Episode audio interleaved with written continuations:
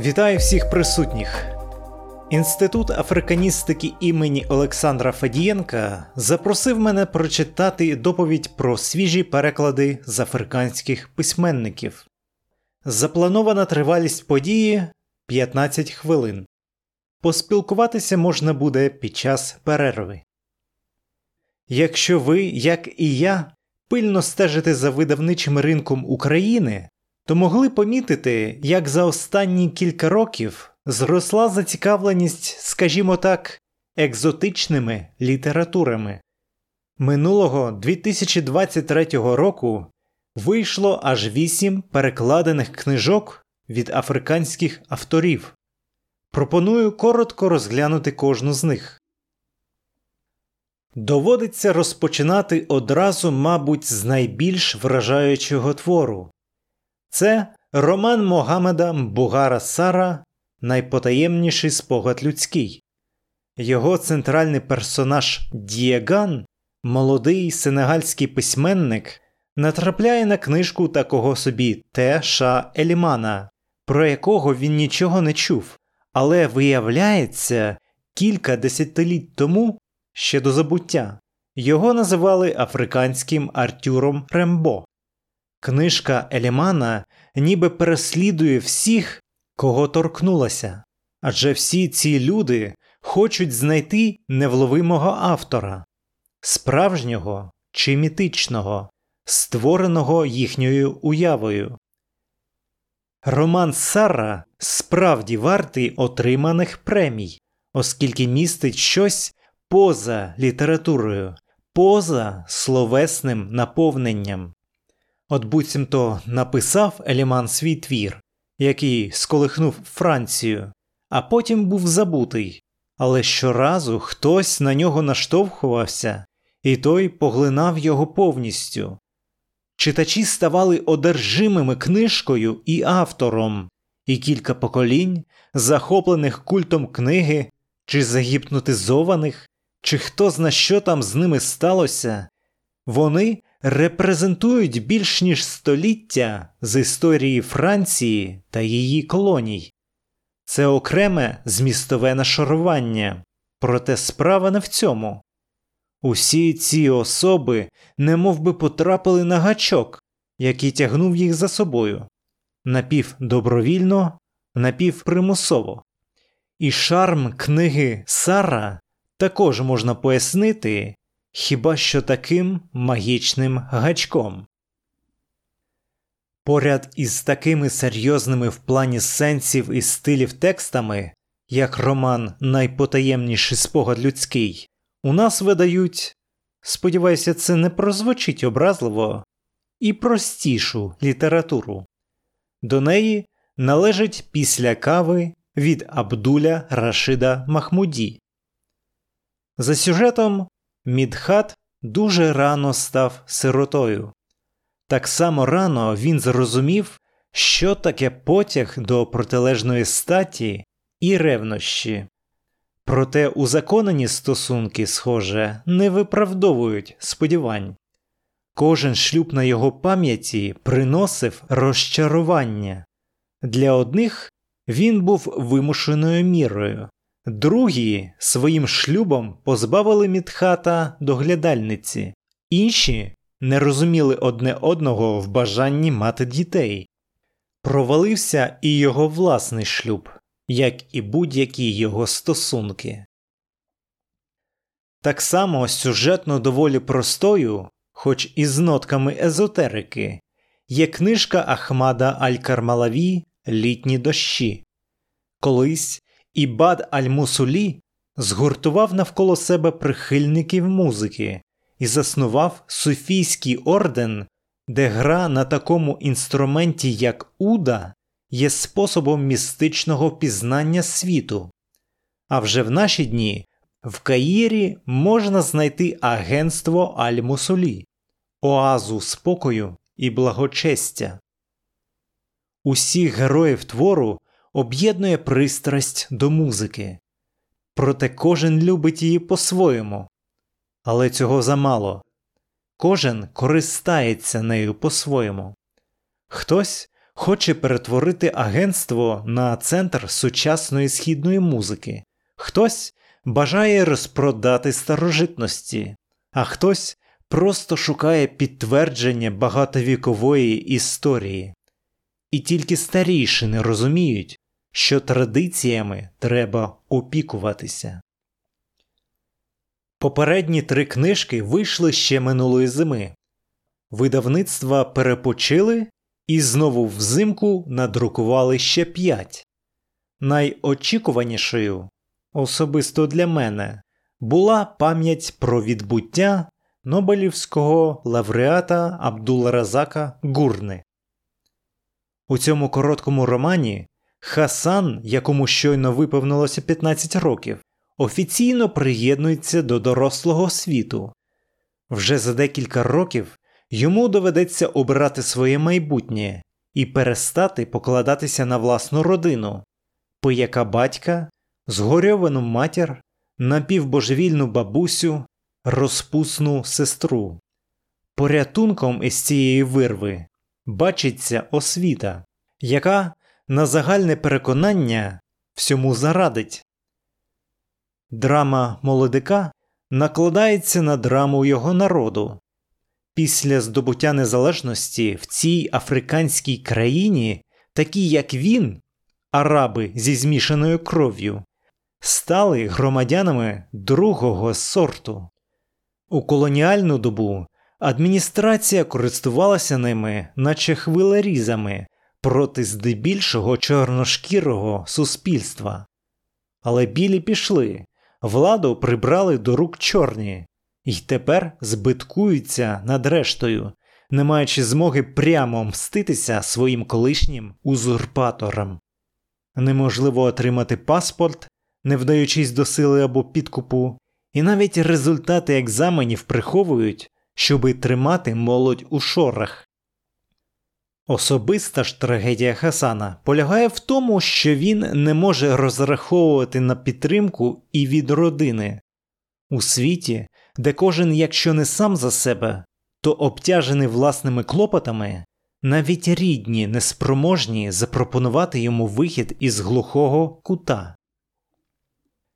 Перейдімо від постколоніалізму до фемінізму. Можливо, ви знайомі з моїми дослідженнями цих двох ідей в африканських літературах. Якщо ні, зачекайте завершення доповіді. Я поділюся матеріалами. Розповім трохи про роман «Син роду» Челучи Оньємелукве-Онубії. Він оповідає про Нвабулу і Джулі, яких, здавалося б, нічого не пов'язує. Жінки ділять одну халепу на двох. Їх викрадають із метою викупу. Щоб якось згаяти час, поки їхні родини збирають гроші, ці двоє вирішують роззнайомитися і розповідають одна одній історію свого життя. Нвабулу народилася у злиднях, і прикрощі переслідували її все життя. Мачуха невпинно прагнула спекатися зайвого рота в домі, а тому над шиєю блискало питання шлюбу. Як би Нвабулу не кортіло уникнути ярма, обставини, вочевидь, із самого народження були проти неї. У суспільстві, досі затисненому в лищатах традицій, жінкам відрізані шляхи відступу.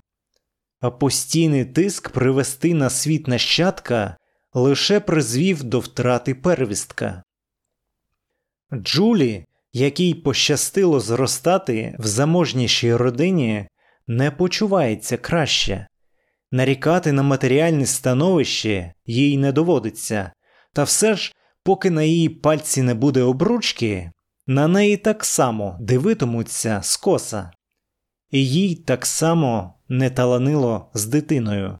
Але на відміну від подруги по нещастю, Джулі й зовсім не могла завагітніти.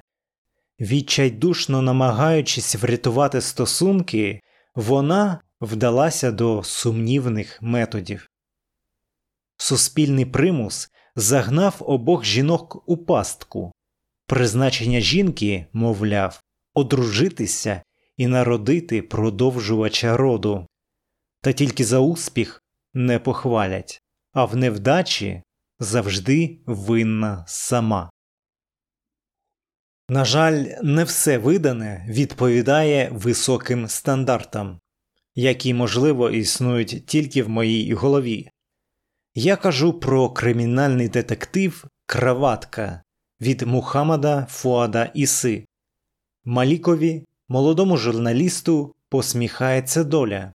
Йому доручають написати цикл статей про резонансне убивство дуже впливової жінки. Разом із тим виникає підозра, що це справа рук серійного убивці. Книжка занурює читача у темну зону єгипетського бізнесу з шантажем, хабарництвом і шпигуванням. Якщо зважити гріхи персонажів, то винних тут забагато. Проте покарати в цій справі треба когось конкретного. Розгадати таємницю читач, думаю, зможе, оскільки що ближче до кінця, то більше натяків. На жаль, автор пише надто недоладно, а сюжет тримається на складі роялів у кущах, а тому детектив перетворюється на фарс. На противагу є роман «Аль-Хакруб. Особова справа» від іншого єгипетського письменника – Ісама Расіма. Гамаль, в якого хронічне запалення плеча, змушений втім терпіти спеку Єгипту і прохолоду на фабриці, де він зайнятий. Інших варіантів у нього немає, хіба що кримінал. Оточення молодика таке ж безнадійне, усюди біль і зло. Захворювання тут на чільному місці. У його нареченої – грибок, батько хворий на діабет, а дядько на рак, ще й має ампутацію після війни. Хвороба є символом епідемії, яка поширюється суспільством, в якому ти або злидарюєш, або приєднуєшся до вуличної банди, але всіх спіткає одна доля – гниття в землі. Саме в такій безвиході доводиться борсатися Гамалю, гарувати через біль, терпіти побої поліції, стежити, як віддаляється кохана. Закінчую цю доповідь романом «Половина жовтого сонця» Чімаманди Нґозі Адічі. Він повертає нас до шістдесятих. Коли європейці вивели свої колоніальні війська з Африки і великодушно дозволили тамтешнім країнам проголосити незалежність від них, то все ж залишили по собі одну болючу пастку – кордони, які вони креслили на свій розсуд, без урахування думки місцевих. Після здобуття незалежностей не в одному кутку континенту були охочі переглянути ці умовні лінії, але вдалося це хіба що Південному Судану і Еритреї. Думаю, досвід Сомаліленду і Західної Сахари – це жирна печатка колоніальної доби. Книжка Адічі саме про одну з цих гірких історій. Громадянська війна в Нігерії або ж війна за незалежність Біафри тривала з шістдесят сьомого по семидесятий рік і є причини припускати, що становила геноцид і призвела до смерті до трьох мільйонів представників народу Ігбо. Героям роману лише кілька років вдалося прожити без британського управління, але майже одразу країну кидає в конфлікт, головними винуватцями якого, мабуть, все ж треба вважати колишніх господарів, які діяли за принципом «розділяй і володарюй», культивували трибалізм тощо. Вільним нігерійцям не вдалося владнати суперечності, і крихкий мир упав. Попри описану смерть і страждання, книжка Адічі не призначена приголомшити. В ній відчувається якась акуратність. Якщо хочете, щоб вашими емоціями пограли сильніше, візьміть у бібліотеці роман «Останній обов'язок» Ізідора Окпевхо, який вийшов у вісімдесят третьому році в перекладі Соломії Павличко. Якщо персонажі Адічі тікають від наступу ворожих військ, то Окпевхо пише про те, що діється на захоплених землях. Є й інші паралелі нещодавно виданих перекладів із давнішими. Попри те, що в нас дуже мало книжок про суспільний тиск на незаміжніх жінок, роман «Син роду» перегукується з романом «Перпетуя» або «Звичка до знегод» Монго Беті, переклад якого вийшов у вісімдесят першому році. Протагоністку просто віддали за нелюбого чоловіка. Вона померла під час пологів, і її брат змушений коперсатися в минулому родини, щоби знайти винних у смерті сестри.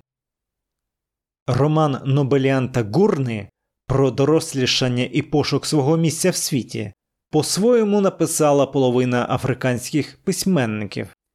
Натомість роман Сарра – це щось таке, чого серед українських перекладів я поки що не бачив.